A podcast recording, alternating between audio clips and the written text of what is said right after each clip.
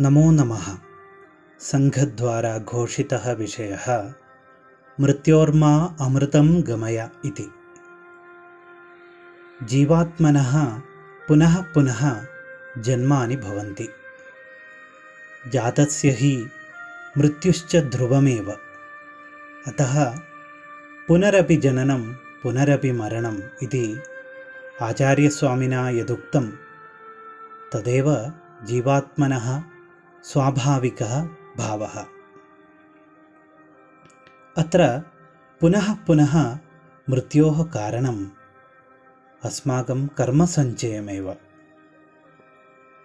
जीवात्मा किम् इच्छति जीवात्मा परमात्मनि विलयम् इच्छति। एतदेव अमृतत्वम् इति कथ्यते। यस्य मृत्युर्नास्ति नाशरहितं यदस्ति। तदेव अमृतं खलु। अतः वैदिकवाक्यमिदम् अस्मान् बोधयति यत् अमृतत्वाय यतताम् इति। अस्माकं सनातनदर्शनमेव स्वर्गात् परं किमपि श्रेष्ठस्थानम् अस्तीति मानवान् बोधयति। अन्यधर्माः प्रायः स्वर्गप्राप्तिरेव आत्यन्तिकं लक्ष्यम् इति भावयन्ति। मोक्षो नाम आत्यन्तिकदुःखनिवृत्तिः। चिदानन्दभावः। तत्प्राप्तव्यं किमपि वस्तु वा? अथवा किमपि कार्यं कृत्वा सम्पादनीयं वा?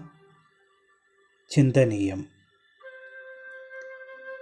तत्र निरूपितुं शक्नुमः अध्यात्मशक्त्या योगसाधनया। असत्यात् सत्यं प्रति गन्तव्यं। ततः अज्ञानस्य अन्धकारात् ज्ञानस्य प्रकाशं प्रति गन्तव्यम्। एवं परिपूर्णज्ञानेन मृत्युभावात् अमृतत्वं सिद्ध्यते। अथवा ततः केवलं नित्यानन्दः एव अवशिष्यते। अत एव खलु। असतो मा सद्गमय तमसो मा ज्योतिर्गमय मृत्योर्मा अमृतं गमय। धन्यवादाः।